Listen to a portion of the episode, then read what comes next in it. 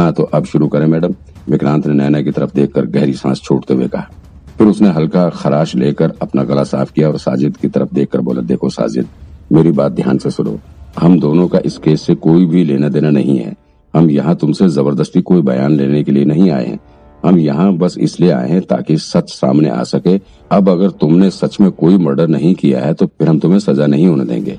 तो एक तरह से ये समझ लो कि हम तुम्हारी मदद करने के लिए ही आए। हम तुम्हारा कोई नुकसान नहीं कर रहे हैं, समझे तुम? विक्रांत की बात तुरंत ही साजिद की समझ में आ गई। उसने थोड़े कंफ्यूजन के साथ विक्रांत को जवाब दिया, साहब, मैं तो आप लोगों को बता ही चुका हूँ कि मुझे सच में नहीं पता कि मैंने मंजू मैडम का मर्डर किया था या नहीं। आप भला कैसे जान सकते हैं? हम्म पता है मुझे। विक्रांत ने बड़ी सफ़ाई से झूठ बोलते हुए कहा, देखो साजिद, मैं मैं प्रोफेशनल हिप्नोटिस्ट हूँ। मतलब मैं लोगों को अपने वश में कर लेता हूँ। और उनके मन की बात जान सकता हूँ। तो तुम्हें बस इतना करना है कि तुम मेरे सभी सवालों का ढंग से जवाब दो। फिर मैं सब सच सच बता सकता हूँ कि उस रात क्या हुआ था। विक्रांत की बात सुनकर नैना उसकी तरफ़ हैरानी से भरी नज़रों से देखने लगी। ये आदमी कितनी सफ़ाई से झूठ बोलता है। हे भगवान, साजिद भी इस वक्त विक्रांत की तरफ़ हैरानी से देख रहा था। हिप्नोटिस्ट मतलब? विक्रांत ने साजिद को विश्वास में लेने के लिए आगे बोला, तुम्हें याद है ना मैंने तुम्हें कैसे पकड़ा था? साजिद सोच में पड़ गया। अभी भी उसे अच्छे से याद था कि उस रात विक्रांत उसे नज़र ही नहीं आ रहा था। सिर्फ़ एक साइकिल उसकी तरफ़ चली आ रही थी। वो मनी मन सोचने लगा कि क्या सच में ऐसा हो सकता है क्या? विक्रांत उसके हाव भाव से ही समझ गया कि साजिद के दिमाग में क्या चल रहा है।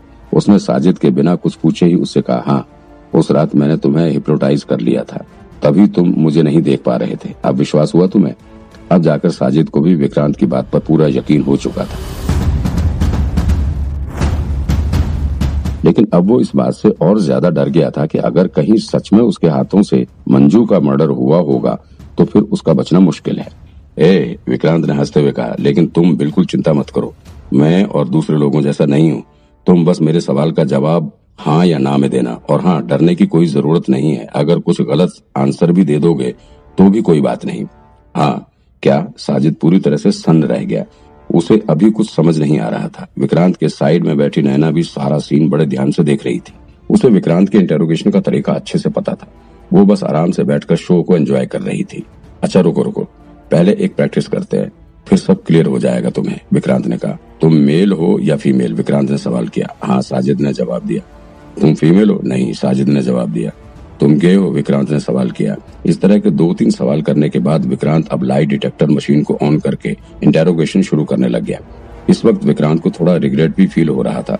दरअसल वो इस लाई डिटेक्टर को किडनैपिंग केस के मुजरिम से पूछताछ करने के लिए बचा कर रखना चाहता था। लेकिन उसे मजबूरी वश इसे अभी ही इस्तेमाल करना पड़ रहा था। लाई डिटेक्टर ऑन करने के बाद विक्रांत ने साजिद से पहला सवाल किया, साजिद, क्या तुमने मंजू सचदेवा का मर्डर किया?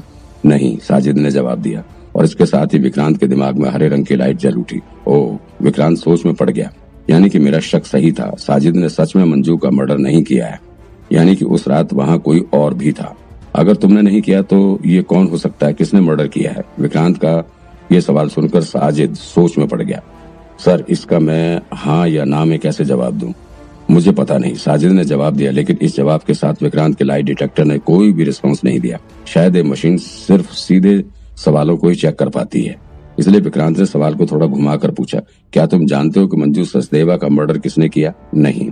फिर से हरी लाइट जल उठी, यानी कि साजिद सच बोल रहा है। ना तो उसने मंजू का मर्डर किया और ना ही उसे पता है कि मंजू का मर्डरर कौन है। अब विक्रांत सोच में पड़ गया। ये सब उसकी उम्मीद से बाहर था। पहले उसे लगा था कि हो सकता है साजिद को पता हो कि मंजू का मर्डरर कौन है, लेकिन अब सब कुछ साफ़ हो चुका है। अब विक्रांत के दिमाग में एक और सवाल आया। ये सवाल जहाँ तक है सब कुछ क्लियर कर देगा। विक्रांत ने फिर से साजिद से पूछा अच्छा क्या मंजू के मर्डर का रिलेशन उन्नीस सौ चौरानवे के किडनैपिंग केस से है? जब विक्रांत ने उन्नीस सौ चौरानवे के किडनैपिंग केस का नाम लिया तब साजिद को थोड़ी हैरानी हुई। उसे कुछ समझ नहीं आया कि आखिर विक्रांत उससे ये सवाल क्यों कर रहा है। टाइम वेस्ट मत करो जल्दी हाँ या ना में उत्तर दो विक्रांत ने कहा। नहीं हम्म, हाँ हाँ साजिद ने हड़बड़ाते हुए कहा। विक्रांत के लाइट डिटेक्टर में इस जवाब पर कोई डिसीज़न नहीं दिया। शिट यार, विक्रांत ने अपने माथे पर हाथ रख लिया। उसे इतना समझ में आ गया था कि ये लाई डिटेक्टर ऐसे किसी भी सवाल का जवाब नहीं देगा, जो कि किसी ऐसे इंसान से पूछा गया हो जिसका उस सवाल से कोई लेना देना ना हो। विक्रांत को पहले लगा था कि लाइट डिटेक्टर मशीन हर तरह के सवाल पर अपना डिसीज़न दे सकती है। इसलिए अभी उसे थोड़ा दुख हुआ, यानी कि अब विक्रांत किसी भी रैंडम आदमी के साथ लाइट डिटेक्टर टेस्ट नहीं कर सकता। विक्रांत जिस तरह के सवाल तैयार करके लाया था, वो सब बेकार हो चुके थे। उधर साजिद भी काफ़ी हैरान था। उसे समझ नहीं आ रहा था विक्रांत ये किस तरह का इंटेरोगेशन कर रहा है। उसने डरते हुए विक्रांत से सवाल किया, सर, हो गया इंटेरोगेशन चुप करो, शांति से बैठे रहो। जितना पूछा जा रहा है, बस उतना जवाब दो। विक्रांत अभी हार नहीं मानने वाला था। अच्छा ये बताओ, क्या तुम्हारा उन्नीस सौ चौरानवे के किडनैपिंग केस से कुछ कनेक्शन है? नहीं। हरी लाइट जल उठी। फिर से विक्रांत को झटका लगा। अब तक एक एक बात तो क्लियर हो चुकी थी कि साजिद का ना तो मंजू के मर्डर से कोई कनेक्शन था और ना ही उन्नीस सौ चौरानवे के किडनैपिंग केस से। तो फिर जिस आदमी ने मंजू का मर्डर किया है, क्या उसका रिलेशन उन्नीस सौ चौरानवे के किडनैपिंग केस से भी है? विक्रांत फिर से रैंडम सवाल करके लाई डिटेक्टर टेस्ट को परखने की कोशिश कर रहा था। हाँ हाँ साजिद ने जवाब दिया। उसे लग रहा था कि शायद इससे उसके ऊपर लगा इल्ज़ाम हट सकता है। फिर से विक्रांत के लाई डिटेक्टर ने कोई रिएक्शन नहीं दिया। विक्रांत कुछ चिड़ मच रही थी। एक बार के लिए तो उसे ये भी शक होने लगा था कि ये मशीन सही भी है या नहीं। उसने अपने सामने रखे नोटबुक को भी बंद करके साइड में रख दिया। कुछ पल तक विक्रांत सोचता रहा और फिर उसने अगला सवाल किया।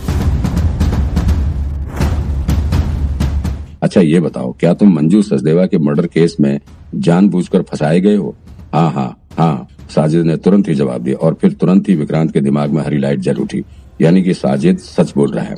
अच्छा क्या उस रात तुम शराब और ड्रग्स के नशे में थे? विक्रांत ने सवाल किया। हाँ फिर से हरी लाइट जल उठी। क्या तुम मंजू के मर्डर वाले प्लेस पर अकेले गए थे?